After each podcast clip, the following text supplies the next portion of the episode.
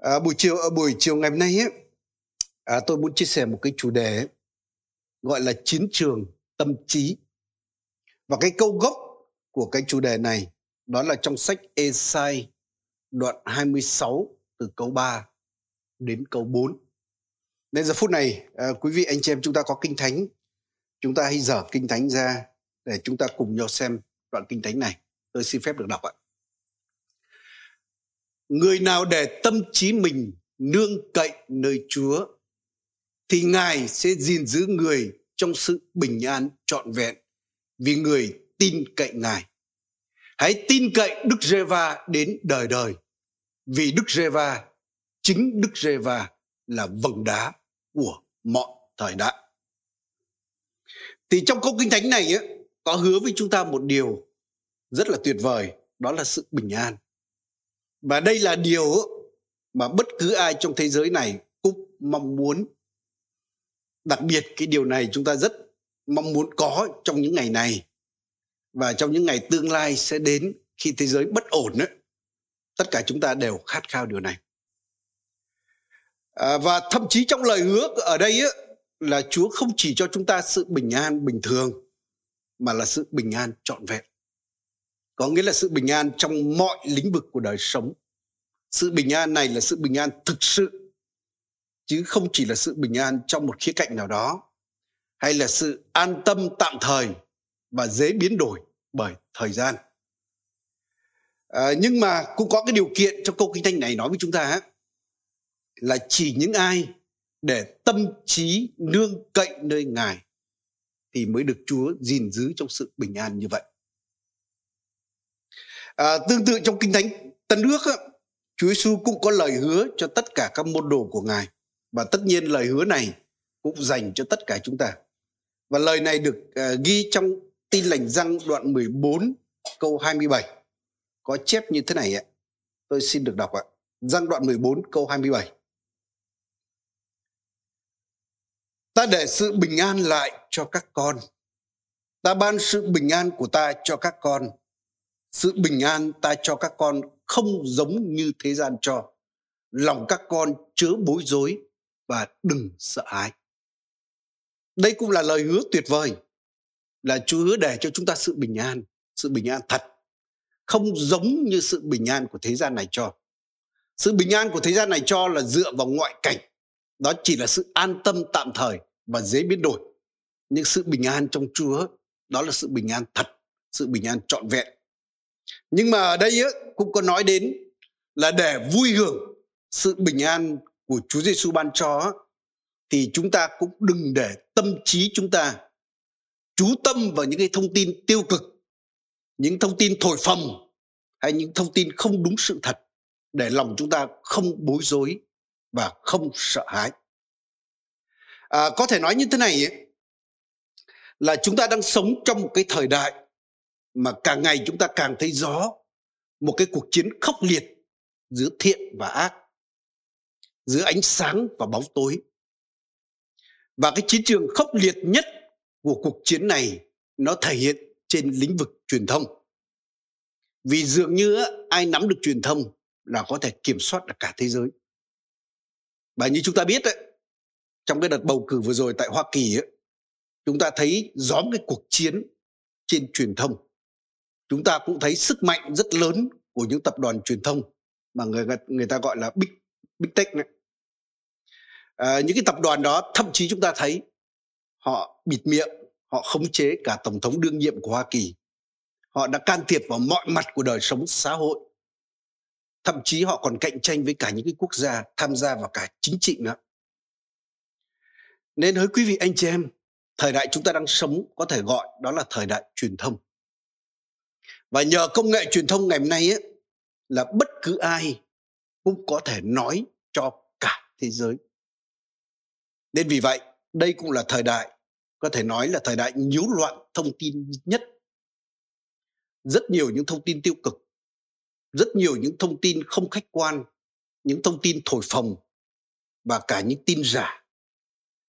Hàng ngày hàng giờ thậm chí hàng phút đấy mà bỏ bom vào tâm trí của chúng ta và qua những kênh truyền thông đó những hình ảnh những tư tưởng có thể gieo vào tâm trí con người để qua đó có thể kiểm soát đời sống cả loài người chúng ta.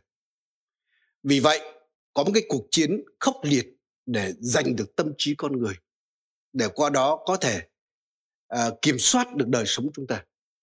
Và cái chiến trường khốc liệt nhất của cuộc chiến đó, đó chính là chiến trường tâm trí. Đó là điều ngày hôm nay chúng ta chia sẻ. Nên có thể khẳng định, ai mà nắm được tâm trí của chúng ta sẽ ảnh hưởng được lên cái giá trị sống của chúng ta, lên niềm tin của chúng ta và sẽ ảnh hưởng lên cả lối sống của chúng ta và kết cục nắm được cả tấm lòng và kiểm soát được cả cuộc sống chúng ta. Nên vì vậy là những cơ đốc nhân ấy, nhất định chúng ta phải thắng được cái cuộc chiến trên chiến trường tâm trí này. Và chỉ như vậy ấy, chúng ta mới có thể ở được trong sự bình an trọn vẹn của Chúa. Chúng ta mới có thể chiến thắng được mọi hoàn cảnh, mọi nan đề. Và lúc đó câu kinh thánh đó là Đức Chúa Trời sẽ gìn giữ chúng ta trong sự bình an trọn vẹn. Nó được ứng nghiệm trong cuộc đời chúng ta. À, vậy câu hỏi ấy, làm sao chúng ta có thể thắng được cái cuộc chiến trong cái chiến trường tâm trí này? Thì trước hết tôi muốn à, chia sẻ với anh chị em ấy, đó là chúng ta cần phải tỉnh thức và phải tranh chiến để tâm trí chúng ta không tập trung quá nhiều lên những sự thật tạm thời. Ví dụ ngày nay ấy, trên ờ, mạng, trên các phương tiện truyền thông, chúng ta thấy tràn ngập vô số những thông tin về dịch bệnh. Tôi cứ bật TV lên, bật kênh YouTube lên là vô số những cái cái thông tin như vậy. Nào là người này bị mắc, nơi kia bị bị mắc và rất nhiều những thông tin như vậy. Tôi xin nói cái điều này đúng là chúng ta cần phải biết một cái thông tin mức độ nào đó. Rồi chúng ta cũng không phủ nhận những cái thông tin đó. Nhưng mà chúng ta cần phải hiểu, đó chỉ là sự thật tạm thời thôi. Đó là thông tin nhất thời. Và chỉ ngày hôm sau thôi, mấy ngày tới thôi, trong tương lai, những cái điều gì là sự thật ngày hôm nay không còn là sự thật của ngày mai nữa nên vì vậy, đừng có tập trung quá lên những cái sự thật, gọi là sự thật tạm thời đó. Mà chúng ta thay vào đó, chúng ta cần phải chú tâm tâm trí chúng ta lên cái điều gọi là chân lý đời đời. Chân lý mà sẽ còn lại. Và chân lý đó nói với chúng ta như thế này đó là đức chúa trời là đấng yêu thương con người. Chân lý này không bao giờ thay đổi. Rồi chân lý đó cũng công bố với chúng ta là đức chúa trời là đấng toàn năng ngài có thể giải cứu con người khỏi bất cứ tai họa bất cứ dịch bệnh nào và chân lý đó được chứa đựng trong lời Chúa cũng công bố với chúng ta là Ngài ban cho chúng ta sự khôn ngoan, ban cho loài người sự thông sáng và năng lực để có thể thắng được những cái dịch bệnh chúng ta đang gặp, những cái nghịch cảnh chúng ta đang gặp. Cũng giống như trong lịch sử đã từng có rất nhiều những cái dịch bệnh xảy ra và loài người đã vượt qua được. Nên với quý vị anh chị em, tôi muốn nói cái điều này là có sự khác biệt giữa cái sự thật tạm thời và chân lý. Ví dụ bạn có thể đang gặp khó khăn về tài chính nhưng đó chỉ là sự thật tạm thời thôi và cái điều đó nó sẽ qua đi. Thậm chí người không tin chúa người ta còn biết nói là không ai giàu ba họ không ai khó ba đời đúng không ạ? Huống chi chúng ta là người theo chúa. Nên chân lý ở đây ấy, đó là gì? Trong chúa giêsu chúng ta đã được cung ứng đầy đủ mọi sự. Chúa là nguồn của chúng ta và chúa chăm sóc cho chúng ta. Nên tâm trí chúng ta hãy tập trung vào cái chân lý này. Chứ đừng chú tâm vào cái sự thật tạm thời là hiện tại bạn đang gặp khó khăn. Hoặc là bạn đang bị bệnh. Tôi xin nói bạn đang bị bệnh đó cũng chỉ là sự thật tạm thời thôi. Nhưng chân lý thực sự đó là trong Chúa Giêsu bạn đã được chữa lành rồi. Nên nếu bạn chú tâm hay là tâm trí bạn tập trung vào đâu ấy sẽ quyết định cái kết quả cuộc đời của bạn. Liên quan đến dịch bệnh mà chúng ta đang gặp, nó cũng là cái điều như vậy. Đúng là chúng ta không phủ nhận là nó đang lan tràn, nó tác động đến những con người nhất định. Và chắc chắn là chúng ta cũng cần có sự khôn ngoan để chúng ta làm những gì cần phải làm chúng ta cần phải tuân thủ những cái hướng dẫn của khoa học nhưng mà chân lý ở đây ấy đó là đức chúa trời có thể giải cứu chúng ta thế giới này sẽ chiến thắng và thoát khỏi nó và dịch Covid này chắc chắn sẽ qua đi. Tại sao tôi có thể khẳng định điều đó? Bởi Kinh Thánh có nói với chúng ta ấy, là thời kỳ cuối cùng ấy người ta sẽ mua bán không người ta sẽ cưới gà, người ta sẽ tụ tập ăn uống hội hè. Và rõ ràng cái hình ảnh như vậy ấy nó không phải là hình ảnh mà chúng ta thấy là giãn cách xã hội ngày hôm nay. Nên vì vậy những cái gì chúng ta nhìn thấy ngày hôm nay ấy, dịch bệnh đang tấn công thế giới này nó chỉ là tạm thời thôi. Nên xin Chúa giúp cho chúng ta để tâm trí chúng ta tập trung lên chân lý chứ không phải là lên sự thật tạm thời. Vì vậy, à, truyền thông trong Chúa tôi xin nói phải là truyền thông tập trung lên chân lý nhiều hơn là tập trung lên sự thật nhất thời. Nên hỡi quý con cái Chúa, chúng ta đừng chỉ suy nghĩ, đừng chỉ nói những cái gì chúng ta cảm nhận thấy hiện tại hay chúng ta đang nhìn thấy hiện tại. Nhưng hãy suy nghĩ và nói ra những gì bạn muốn thấy. Sứ đồ Gia Cơ có nói ấy, là đời sống chúng ta như một con tàu và miệng lưới chúng ta giống như một bánh lái vậy. Và đa số những con người người ta chỉ nói những cái gì người ta thấy. Nhưng mà nếu chúng ta hiểu cái chân lý kia thì chúng ta cần phải nói những gì chúng ta muốn thấy nhé. Giống như con tàu của tôi, đời sống của tôi, tôi muốn hướng về hướng đông á. Thì cái bánh lái của tôi phải đánh về hướng đông. Nên nếu đời sống của tôi á, muốn đời sống của tôi, những cái lời hứa của Chúa được thành, tôi phải công bố những lời hứa đó ra. Chứ không phải là chú tâm vào những nghịch cảnh mà đang xảy ra trong đời sống của tôi. Nên là con cái Chúa, khi chúng ta lên trên mạng nhé, à, khi mà chúng ta hoạt động trên truyền thông, chúng ta hãy nhớ nguyên tắc này nhé. Đừng bao giờ phao tin đồn nhảm. Bởi cái điều đó bạn phạm luật của Chúa mà bạn phạm luật của đời nữa. Hãy giao truyền những sự tích cực trên đó những gì là chân lý còn lại trên đó để có thể giúp cho người ta. À, có một ờ, đoạn kinh thánh cũng rất hay cũng giúp chúng ta để chúng ta biết để khiến chúng ta có thể thắng được trong chiến trường tâm trí đó là trong sách Colosse đoạn 3 từ câu 1 đến câu 4 đây là điều mà sứ đồ Phaolô nói với tất cả những cơ đốc nhân. Tôi xin đọc đoạn kinh thánh này. Colosse đoạn 3 từ câu 1 đến câu 4. Vậy nếu anh em đã được sống lại với Đấng Christ, hãy tìm kiếm những điều ở trên trời, nơi Đấng Christ ngồi bên phải Đức Chúa Trời. Hãy chú tâm vào những điều ở trên trời, đừng chú tâm đến những điều ở dưới đất. Vì anh em đã chết sự sống của mình đã giấu với Đấng Christ trong Đức Chúa Trời. Khi nào Đấng Christ là sự sống của anh em hiện ra, lúc ấy anh em cũng sẽ hiện ra với Ngài trong sự vinh quang. Nên ở đây lời Chúa nói với chúng ta là khi chúng ta tiếp nhận Chúa Giêsu thì đời sống cũ chúng ta đã bị đóng đinh đã chết rồi. Và nay chúng ta được là con người mới, chúng ta có đời sống mới. Có thể nói chính Chúa Giêsu là sự sống của chúng ta hay là sự sống của chúng ta được giấu cùng Ngài trong Đức Chúa Trời ở trên cao kia. Nên vì vậy, lời Chúa kêu gọi chúng ta là tâm trí chúng ta hãy tập trung vào những điều ở trên trời nhé. Và khi nói đến tâm trí tập trung vào trên trời ấy, không hàm ý là cơ đốc nhân bay bay đúng không?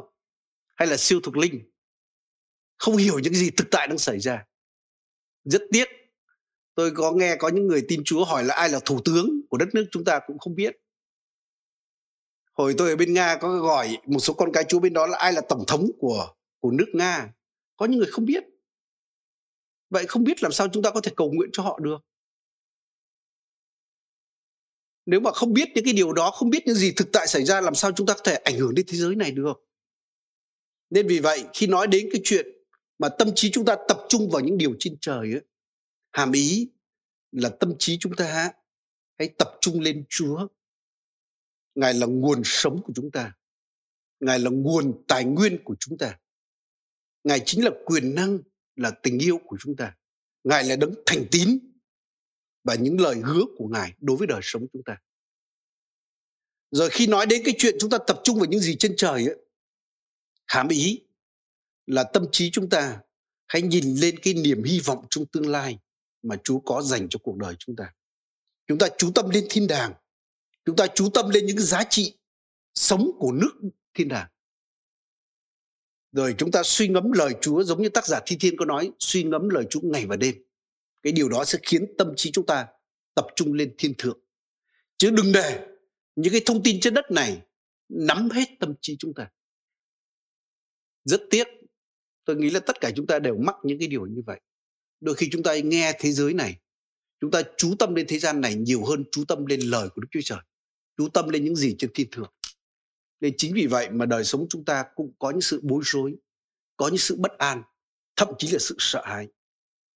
Nhưng xin chúa giúp chúng ta để chúng ta biết chú tâm hay là tâm trí chúng ta tập trung vào những điều trên trời để nhờ đó chúng ta có nếp sống của thiên đàng ở trên đất này. Để chúng ta có thể mang thiên đàng một phần nào đó của thiên đàng đến với đời sống của chúng ta trên đất này và đến với thế giới này. À, một đoạn kinh thánh khác cũng rất là tuyệt vời. Cũng dạy chúng ta để chúng ta có thể chiến thắng được cái chiến trường trong tâm trí. Đó là Roma đoạn 8 từ câu 5 đến câu 6 lời sứ đồ Phaolô có dạy trong đoạn kinh thánh này như sau tôi xin được đọc ạ. Thật thế những ai sống theo xác thịt thì chú tâm vào những việc thuộc xác thịt. Còn những ai sống theo thánh linh thì chú tâm vào những việc thuộc thánh linh. Chú tâm vào xác thịt sinh ra sự chết còn chú tâm vào thánh linh sinh ra sự sống và bình an. Nên ở đây ấy, câu thứ năm có nói là tâm trí chúng ta chú tâm vào đâu á thì nếp sống chúng ta sẽ như vậy. Nên nếu tâm trí chúng ta chú tâm vào thánh linh hay những điều thuộc linh á thì đời sống chúng ta sẽ như vậy. Nhưng nếu tâm trí chúng ta chú tâm vào xác thịt á, đời sống chúng ta sẽ sống theo xác thịt. Và kết quả của hai đời sống đó hoàn toàn khác nhau. Nếu sống theo xác thịt á, chúng ta sẽ gặt sự chết. Hàm ý là đời sống chúng ta sẽ khô cằn.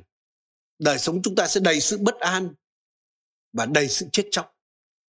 Nhưng nếu tâm trí chúng ta chú tâm vào thánh linh hay những điều thiêng liêng ấy, thì chúng ta sẽ có sự sống, hàm ý là cái sự sống động ở đây với niềm vui, với phước hạnh, với năng quyền và cùng với cái sự bình an trong đó. Nên vì vậy là chiến thắng cái cuộc chiến trong tâm trí cực kỳ quan trọng. Tâm trí chúng ta hướng về đâu sẽ quyết định cái đời sống chúng ta. Nó như vậy nên quay lại câu kinh thánh gốc của chúng ta trong Esai đoạn 26 câu 3 đến câu 4 có nói là người nào để tâm trí mình nương cậy nơi Chúa thì Ngài sẽ gìn giữ người trong sự bình an trọn vẹn vì người tin cậy nơi Ngài. Nên lời Chúa ở đây nói với chúng ta như thế này ấy, là khi tâm trí chúng ta nương cậy nơi Chúa, đó chính là chúng ta tin cậy nơi Chúa. Nên vì vậy, cái tâm trí chúng ta nó gắn với cái tấm lòng của chúng ta, gắn với cái niềm tin của chúng ta. Nên chúng ta hay nói là chúng ta hướng lòng lên Chúa. Thực sự để hướng lòng lên Chúa được, đó chính là chúng ta hướng tâm trí chúng ta lên Chúa đấy. Rồi trong Kinh Thánh có nói về cái cuộc chiến mà chúng ta phải tranh chiến. Rõ ràng là Chúa đã thắng ma quỷ cho chúng ta rồi Chúa thắng tội lỗi cho chúng ta rồi, Chúa thắng sự chết cho chúng ta rồi. Nhưng có một cái cuộc chiến mà chúng ta cũng cần phải chiến đấu, đó chính là cuộc chiến vì đức tin nhé. Bởi vì bởi đức tin mà những gì Chúa làm cho chúng ta trên thập tự giá mà Chúa công bố là mọi sự đã được chọn đấy, nó sẽ đến với đời sống chúng ta. Nên chúng ta không dùng tay dùng chân để mà chiến đấu với ma quỷ ngày nay. Chúng ta không dùng cách con người để chiến đấu với tội lỗi. Nhưng chúng ta chỉ phải chiến đấu vì đức tin để chúng ta sống trong đức tin đó để chúng ta giữ đức tin đó để những gì Chúa làm nó được bày lộ trong đời sống chúng ta. Nhưng tôi muốn nói với anh chị em ấy là chiến trận vì đức tin nó thể hiện trên cái tâm trí chúng ta. Nếu chúng ta để ý câu chuyện đa nhiên ấy, khi ông cầu nguyện cho dân sự Israel được giải cứu khỏi phu tù và ông đã cầu nguyện. Và ngay ngày đầu tiên khi ông cất tiếng cầu nguyện thì Đức Chúa Trời đã nhậm lời rồi và thiên sứ đã được sai đi để mang sự đáp lời đến đa nhiên nhưng khi thiên sứ đó trên đường thì gặp những cái chủ quyền thuộc linh ấy, những cái cái tà linh mà cai trị những vùng đất, những lãnh thổ đang ngăn trở thiên sứ đó và sau 21 ngày, thiên sứ đó có thể mang, mới có thể mang cái sự đáp lời đến Daniel. Và anh chị em phải nhớ trong 21 ngày đó Daniel cầu nguyện tranh chiến.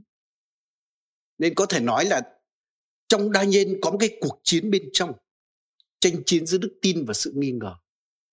Tranh chiến với những ý tưởng, nghi ngờ gieo đến. Và khi ông thắng được cái điều đó, thì thiên sứ thắng được ác quỷ để mang câu trả lời đến. Nên vì vậy trong đời sống chúng ta cũng như vậy. Có thể bên ngoài chúng ta nhìn thấy mà chúng ta không phải cần quá quan tâm vào cái chuyện bên ngoài, mà chúng ta hãy quan tâm đến cái cuộc chiến bên trong chúng ta cuộc chiến trong tâm trí chúng ta. Khi bạn thắng được cái sự nghi ngờ trong đó, khi bạn thắng được những ý tưởng của ma quỷ trong đó, thì cuộc chiến bên ngoài của bạn sẽ chiến thắng. Bản thân tôi đã từng chiến đấu với nhiều cuộc chiến như vậy. Có một câu chuyện tôi hay kể. Có một lần kia khi mà hội thánh gặp những cái sự mà tấn công rất dữ dội và tôi cảm giác giống như cả địa ngục nổi lên để muốn nuốt, hội thánh muốn nuốt chính đời sống của tôi. Nhưng tôi hiểu cái cuộc chiến của chúng ta nó được thể hiện trên chiến trường tâm trí này này và tôi hiểu là con cái Chúa chúng ta có thẩm quyền trong tâm trí của mình. Chúng ta có thể làm chủ tâm trí của mình. Chúng ta có thể đạp đổ những cái đồn lũy trong tâm trí của chúng ta. Nên vì vậy tôi đóng tâm trí tôi cho tất cả những ý tưởng gieo rắc sợ hãi của ma quỷ. Nhưng tôi nhớ là một tối kia, ban ngày thì tôi kiểm soát được tâm trí của tôi. Nên mặc dù xung quanh xảy ra như thế nào, tôi vẫn sống bình an. Bởi tôi biết đó là cuộc chiến không phải của tôi, mà cuộc chiến của Chúa. Còn cuộc chiến của tôi là cuộc chiến bên trong tôi thôi. Nên vì vậy, dù chuyện gì xảy ra, tôi vẫn bình an được, vẫn ăn được, vẫn ngủ được. Nhưng mà một đêm kia, một cơn ác mộng đã đến với tôi. Và rõ ràng là trong trong buổi tối thì mình không thể kiểm soát được tâm trí của mình trong giấc ngủ được và trong giấc ngủ đó tôi thấy một cái ý tưởng rất kinh hoàng từ ma quỷ gieo rắc đến trên tôi. Đó là mày bị bệnh chết người rồi. Khi tôi tỉnh dậy tôi cảm thấy cả người tôi đau đau cả trước ngực này. Và một ý tưởng sợ hãi nó lóe ập đến trong tâm trí tôi, là mày bị bệnh chết người rồi. Và mấy tháng trời tôi phải chiến đấu với cái ý tưởng đó, để cái ý tưởng sợ hãi đó nó không thể nắm được tâm trí của tôi. Và tôi đã bẻ gãy được nó. Và mọi chuyện ổn thỏa tôi nói thực sự là nếu mà tôi thua cái cuộc chiến tâm trí đó thì chắc tôi đã chết cách đây cả chục năm rồi cả hơn 10 năm về trước. Nên hỡi quý vị anh chị em, chúng ta cần phải hiểu là chúng ta đang trong cuộc chiến rất khốc liệt cả ngày cả đêm nhé. Cuộc chiến này để giành giật kiểm soát đời sống chúng ta và có thể quyết định đời sống chúng ta không chỉ trên đất này mà quyết định cả cõi đời đời. Nên xin Chúa giúp chúng ta để chúng ta chiến thắng trong cái chiến trường tâm trí này. Rồi câu ấy sách Esai đoạn 26 câu 3 chúng ta có đọc đấy và câu 4 cũng là một cái lời kêu gọi ấy, là hãy tin cậy Đức Giê-va đến đời đời vì Đức Giê-va chính Đức Giê-va là vầng đá của mọi thời đại. Nên lời Chúa kêu gọi chúng ta là chúng ta hãy tin cậy. Như tôi đã nói đấy, hàm ý là tâm trí chúng ta nương dựa nơi Chúa đời đời. Hàm ý là luôn luôn. Hàm ý là mỗi một ngày. Hàm ý là trong bất cứ hoàn cảnh nào. Vì sao? Là vì đức chúa trời và chính đức chúa trời chúng ta hay là chỉ duy ngài nhé là vầng đá của các thời đại chúng ta thử xem xét một chút khi nói đến vầng đá. Mà thậm chí ở đây nói đến vầng đá của các thời đại, nó là như thế nào? Tôi muốn nói với quý vị, anh chị em thế này, vầng đá hay là đơn giản một giấy núi đi. Thì chúng ta biết là trong bất cứ thời tiết nào đó dù báo tố, dù mưa xa hay bất cứ hoàn cảnh nào, thì vầng đá nó vẫn sừng sững như vậy.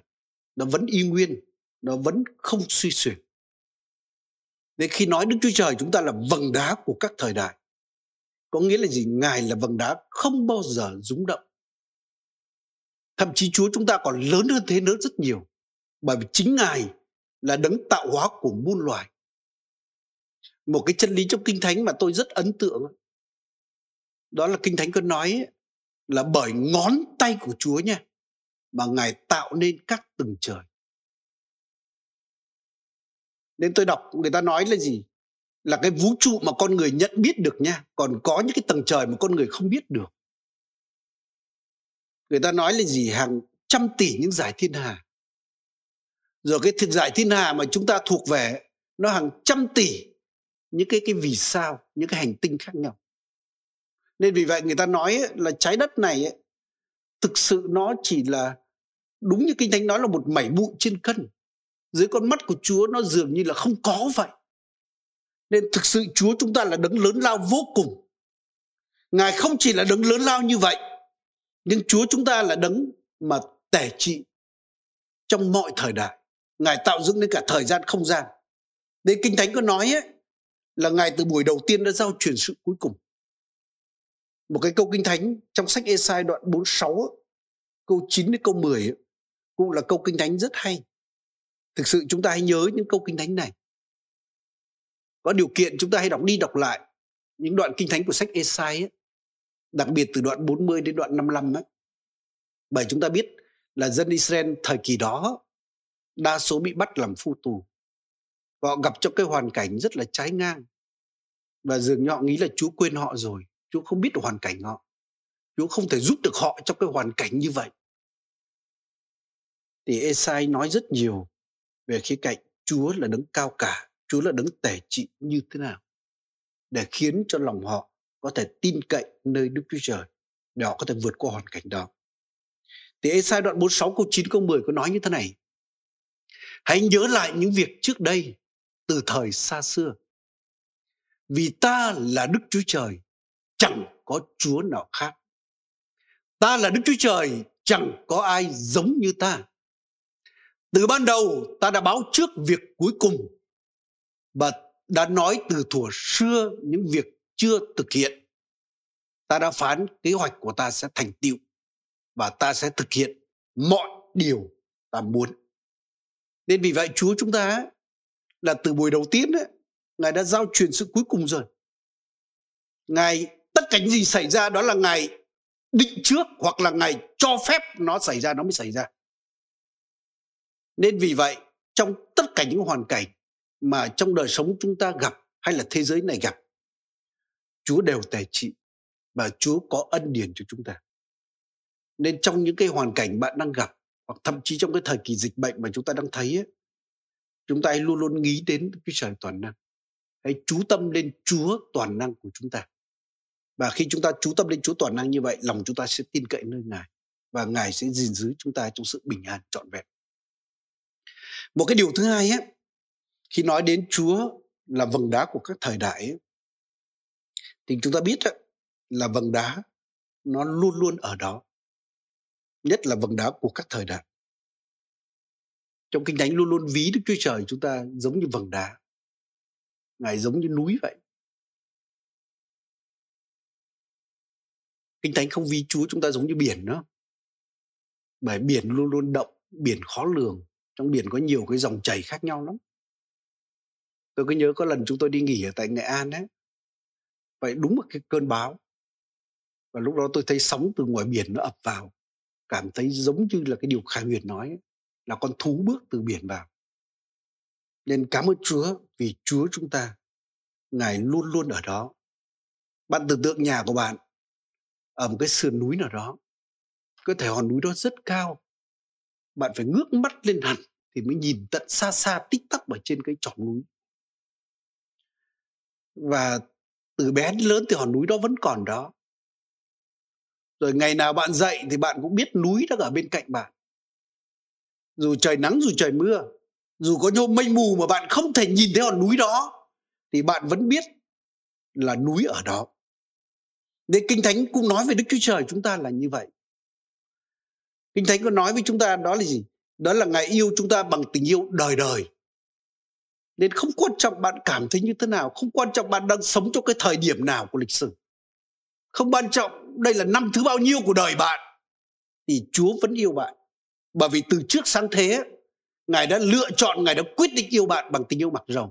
Nên không quan trọng bạn là ai, bạn có hình hài như thế nào, bạn làm điều tốt điều xấu như thế nào chúa đã quyết định yêu bạn bằng tình yêu đời đời có nghĩa là tình yêu ngài luôn luôn ở bên cạnh bạn Kinh Thánh thậm chí còn công bố với chúng ta như thế này ấy, là Chúa yêu chúng ta hơn cả cha mẹ chúng ta nhiều lắm. Nên tác giả Thi Thiên có nói là nếu cha mẹ bỏ tôi ấy, thì Đức Chúa Trời tiếp nhận tôi. Chúa nói ấy, không có người phụ nữ nào mà quên con mình để không cho nó bú hay bỏ con của mình. Nhưng nếu có những người phụ nữ như vậy thì Chúa nói là ta không bao giờ quên con. Lời Chúa khẳng định là dầu núi rời, dầu đồi chuyển. Dù đời sống chúng ta có gặp sóng ba đào hay bất cứ điều gì xảy ra thì Ngài không bao giờ quên chúng ta, không bao giờ bỏ chúng ta. Ngài yêu chúng ta cho đến đời đời. Và cũng vì cái tình yêu đời đời đó mà Chúa nói là Ngài không bao giờ bỏ bạn, không bao giờ lìa bạn. Nên tác giả thư Hebrew có trích dẫn đại từ trong cứu ước đó, là vì chính Đức Chúa Trời có phán ta sẽ chẳng lìa con, chẳng bỏ con. Nên chúng ta có thể với lòng dạ dặn như chúng ta nói là người đời hoàn cảnh làm chi tôi được. Amen anh chị em. Rồi chính Chúa Giêsu á khi Ngài trên đất này và khi Ngài về trời, Ngài cũng để cho chúng ta một lời hứa rất tuyệt vời. Đó là trong sách Matthew đoạn 28 câu 20b. Đó là và này ta luôn ở với các con cho đến ngày tận thế. Nên cái điểm nhấn ở đây ấy, không chỉ là Chúa ở cùng chúng ta mà ngài nói là ngài luôn luôn trong tiếng nga là siết đa trong tiếng anh là always ngài luôn luôn ở cùng chúng ta. Mỗi một ngày mỗi một giây phút bất cứ hoàn cảnh nào ngài cũng ở cùng chúng ta. Dù chúng ta có cảm thấy hay không cảm thấy cũng như một đám cưới ấy, trong chúa bao giờ có lời hứa nguyện là phải chung thủy với nhau đúng không? Dù giàu ấy dù nghèo dù trời nắng hay trời mưa dù thuận cảnh hay nghịch cảnh dù lúc trẻ hay lúc già dù lúc giàu hay lúc nghèo trong bất cứ hoàn cảnh nào tôi xin nói lời hứa của chúa còn hơn nhiều cái lời hứa mà chồng vợ bạn đối với bạn ngài không bao giờ ly dị chúng ta ngài không bao giờ bỏ chúng ta đâu thậm chí sứ đồ Phaolô còn công bố là không có gì có thể chia tách chúng ta khỏi tình yêu của ngài Chúng ta xem cái đoạn kinh thánh đó nhá, Roma đoạn 8 này. Câu 38 đến câu 39. Đây là đoạn kinh thánh chúng ta cũng nên nhớ để chúng ta có thể có lòng tin cậy nơi Chúa. Sư đồ Phaolô có nói như thế này. Vì tôi đoan chắc rằng dù sự chết, sự sống, các thiên sứ, các bậc cầm quyền, việc hiện tại, việc tương lai, các quyền lực chiều cao, chiều sâu hoặc một tạo vật nào cũng không thể phân rẽ chúng ta khỏi tình yêu thương của Đức Chúa Trời trong đấng Christ Jesus, Chúa chúng ta. Nên nếu liệt kê ngày hôm nay, á, Paulo nói với chúng ta thì dù dịch Covid đó, dù biến thể Covid hay dù đời sống bạn gặp điều gì, nó không thể chia tách chúng ta khỏi Chúa được. Nên Chúa luôn luôn ở cùng chúng ta. Không quan trọng điều gì xảy ra với chúng ta nên chúng ta hãy tin vào điều này nhé tiếp nhận điều này để lòng chúng ta có thể tin cậy nơi chúa à, bản thân tôi ấy hồi tôi mới theo chúa lúc đó mình chưa hiểu nhiều về nguyên tắc đức tin đâu. Tôi sống theo cảm xúc nhiều hơn. Và có những ngày mà khi tôi cảm thấy có chúa tôi thấy tuyệt vời lắm. Và đúng là chúa yêu mình thật chúa ở cùng mình thật. Nhưng ngày sau dậy chả thấy cảm thấy cái gì cả. Thì bảo chắc là chúa quên mình rồi chúa không ở cùng mình. Mà thông thường khi sống kiểu như vậy ấy thì thấy những ngày chúa không ở cùng mình nhiều hơn là những ngày chúa ở cùng mình. Có những giai đoạn thậm chí còn còn trong cái trạng thái trầm uất như vậy cảm thời gian dài. Nhưng một ngày kia tôi quyết định là tôi tin vào lời chúa. Chúa nói như vậy thì có nghĩa là như vậy. Tôi tin là chúa yêu tôi bằng tình yêu đời đời. Chúa luôn luôn ở cùng tôi, không quan trọng tôi có cảm nhận thấy không. Và tôi nhớ một buổi sáng tôi đã công bố điều đó. Là con cảm ơn Chúa vì Chúa yêu con. Ngài yêu con bằng tình yêu đời đời. Ngài luôn luôn ở cùng con. Dù con gặp hoàn cảnh nào, dù con có cảm nhận thấy không cảm nhận thấy. thì Ngài vẫn luôn luôn yêu con ở bên cạnh con. Và hỡi anh chị em, từ ngày đó, đời sống đức tin của tôi thay đổi. Tôi không còn sống trong cái sự mà lên xuống thất thường như vậy. Mà tôi luôn luôn sống trong niềm vui, trong sự bình an. Và tôi cảm nhận được Chúa bằng cả cảm xúc nhiều hơn rất nhiều trước kia. Nên chúng ta hãy tin cậy điều này. Ngài là vầng đá của các thời đại. Ngài luôn luôn ở bên cạnh bạn. Ngài luôn luôn ở đó, dù bất cứ điều gì xảy ra. Có một câu chuyện á, mà chắc là nhiều anh em biết câu chuyện này. Ờ, câu chuyện này người ta có thể kể cho cả thiếu nhi, cho cả người lớn cũng được. Đó là có một người kia trong giấc mơ tự nhiên Chúa cho anh ta nhìn thấy một cái giấc mộng giống như đường đời của anh ta đi theo Chúa vậy. Anh ta thấy mình cùng với Chúa đi trên một cái bãi cát và Chúa nói đây là dấu chân của con nhé, còn đây là dấu chân của ta. Và anh ta cứ thấy hai dấu chân song hành cùng nhau như vậy. Và đến một đoạn kia thì tự nhiên chỉ còn một dấu chân. Và anh ta mới sực nhớ ra là đó là cái giai đoạn mà mình khó khăn nhất. Và lúc đó anh ta mới trách Chúa là Chúa ơi tại sao lúc con khó khăn nhất mà ngài lại bỏ con. Chỉ có mỗi một dấu chân của con không biết ngài đi đâu. Nhưng mà lúc đó chúa nói với anh ta là con hãy nhìn lại. Cái dấu chân đó không phải là dấu chân của con, mà đó là dấu chân của ta. Chính những lúc con khó khăn nhất, ta đã bồng ấm con trên tay của ta, nên con chỉ nhìn thấy một dấu chân. Nên hỡi quý vị anh chị em, lúc bạn khó khăn nhất, chúa bồng ấm bạn. Khi bạn về già, chúa bồng ấm bạn đến đầu dâu tóc bạc. Khi bạn gặp những nan đề chúa bồng ấm bạn. Nên vì vậy, trong cái giai đoạn mà bạn đang gặp, có những nghịch cảnh đang gặp, tôi công bố, tôi khẳng định là chúa ở gần bạn hơn hết. Và chúa có thể biến những cái điều xấu thành ích lợi cho bạn. Chúng ta nhìn thấy hội thánh chúng ta trong năm qua, chúa có thể biến những điều mà xấu, đúng không? Ảnh hưởng lên tất cả mọi người, trở thành ích lợi cho chúng ta chúng ta cứ nhớ cái trường hợp Joseph mà xem. Khi ông bị các anh của mình bán vào xứ nô lệ. Khi ông ta phải làm nô lệ trong nhà Botifa thậm chí bị vu khống, để sau đó bị tống vào ngục tù. Và tù đó là tù trung thân, tù dành cho những tử tù. Và dường như đời sống hết hy vọng. Nhưng mà chính trong giai đoạn tối tăm nhất, chính Chúa lại ở cùng ông. Và Chúa đã giải cứu ông. Để qua cái điều đó Chúa đã nhấc ông lên trở thành tể tướng của xứ Ai Cập. Và qua cái đời sống của ông đã cứu cả gia đình ông và cả thế giới. Nên vì vậy, Joseph mới nói như thế này với các anh của mình sau đó là các anh toan làm hại tôi. Nhưng Đức Chúa Trời đã biến điều đó trở thành điều ích lợi. Nên hỡi quý vị anh chị em, cái nghịch cảnh của bạn, những cái điều gì chúng ta đang gặp, Chúa có thể biến điều này trở thành ích lợi cho chúng ta cũng giống như đa nhiên cũng là cái tấm gương như vậy. Một chàng trai trẻ sáng ngời, con nhà quyền quý, với cái tương lai mà vời vợi như vậy, nhưng bị bắt làm phu tù. Nhưng mà chính trong hoàn cảnh phu tù đó, chúa lại khiến ông giấy ông lên để ông ảnh hưởng đến các vua, các nước, để ông trở thành tiên tri của chúa, mang phước hạnh đến cho dân tộc mình và cả thế giới. Nên vì vậy, hãy cảm ơn chúa vì mọi điều xảy ra thậm chí cả những cái nghịch cảnh xấu tác động đến bạn bởi vì Chúa luôn luôn ở cùng bạn và Ngài biến cái điều đó trở thành ích lợi cho đời sống của bạn. Nên hỡi tất cả anh chị em, nếu chúng ta nhận biết Đức Chúa Trời chúng ta là đấng quyền năng, Ngài là đấng tể trị, Ngài có thể thay đổi mọi hoàn cảnh. Rồi Ngài là đấng mà yêu thương chúng ta nên không bao giờ bỏ chúng ta. Ngài không bao giờ thay đổi Ngài là vầng đá đời đời. Nên chúng ta có thể tin cậy Ngài trong tất cả mọi hoàn cảnh. Vậy nên hãy để tâm trí của chúng ta nhé nương cậy nơi Chúa.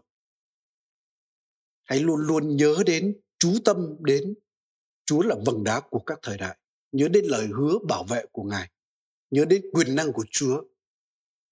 Và khi chúng ta làm điều đó, Chúa sẽ gìn giữ chúng ta trong sự bình an trọn vẹn nên hãy chiến đấu vì đức tin của chúng ta. Qua việc chiến thắng trên cái chiến trường tâm trí của chúng ta. Và nếu chúng ta chiến thắng cái cuộc chiến này ấy, thì chắc chắn là đời sống chúng ta sẽ không chỉ ở trong cái cảm xúc bình an tuyệt vời nhưng mà chúng ta còn đắc thắng những cái điều đó trong cuộc sống chúng ta. Và cái lời Chúa nói là Ngài gìn giữ chúng ta trong sự bình an trọn vẹn sẽ được ứng nghiệm trong cuộc đời chúng ta. Chúng ta hãy nhớ đến cái câu chuyện David mà xem. David là cậu bé. David thường xuyên thờ phượng Chúa. Nên tâm trí của ông, tấm lòng của ông luôn luôn tập trung lên Chúa nhiều hơn là ngoại cảnh. Nên nhờ đó mà ông có thể thắng được cả sư tử cả gấu. Bởi khi con người mà chú tâm lên Chúa thì con người đó sẽ có cái nhãn quan khác. Sẽ nhìn lên mọi sự, mọi việc, mọi nghịch cảnh dưới con mắt của Đức Chúa Trời. Và chúng ta thử nghĩ mà xem. Dưới con mắt của Chúa thì sư tử, gấu là cái gì? Nên vì vậy David không hề sợ hãi mà có thể chiến thắng được cả gấu cả sư tử đánh đuổi chúng nó. Và khi mà David đối diện với Goliath cũng như vậy. David là người mà tâm trí nương dựa nơi Đức Chúa Trời. Nên vì vậy ông có cái cách nhìn của Chúa và dưới con mắt của Chúa nhìn lên Goliath đó thì đó là một kẻ đáng thương bởi dám sỉ nhục đạo binh của Đức Chúa Trời. Nên vì vậy Goliath sẽ bị chết. Và David khác hoàn toàn dân Israel ở đây. Dân Israel mặc dù cũng là dân của Chúa đấy. Nhưng mà họ quên mất Chúa của họ là vầng đá của các thời đại. Mà họ chú tâm quá nhiều lên Goliath. Nên vì vậy là họ đã hốt hoảng, họ sợ ái. Và cả một cái đội quân như vậy không ai dám ra để mà đối diện với Goliath. Và cái ngày cuối cùng khi mà David ra chiến trận đó, đưa đồ cho các anh mình. Khi Goliath vừa xuất hiện đấy, thì dân Israel tất cả đều bỏ chạy. Bởi trong suốt 40 ngày cả sáng cả chiều ngày nào họ cũng nghe Goliath. Họ để những cái luồng thông tin từ Goliath, thông tin thổi phồng, tin giả đó, những cái tin tiêu cực đó đã chiếm hết tâm trí của họ và Goliath trở thành cực đại đối với họ và họ hoảng hốt. Vì vậy, nếu chúng ta cũng học tập như David ấy, chúng ta chú tâm lên Chúa nhiều hơn là ngoại cảnh.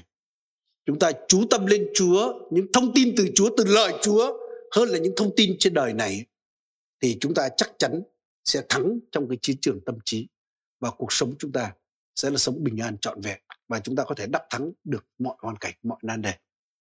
Nên giờ phút này chúng ta sẽ cùng nhau đến với Chúa để chúng ta cầu nguyện cho những gì chúng ta nghe ngày hôm nay Xin Chúa giúp cho chúng ta để chúng ta nhận thức được cái cuộc chiến đang xảy ra trong tâm trí. Cho chúng ta nhận thức được những cái điều gì đang muốn nắm tâm trí chúng ta.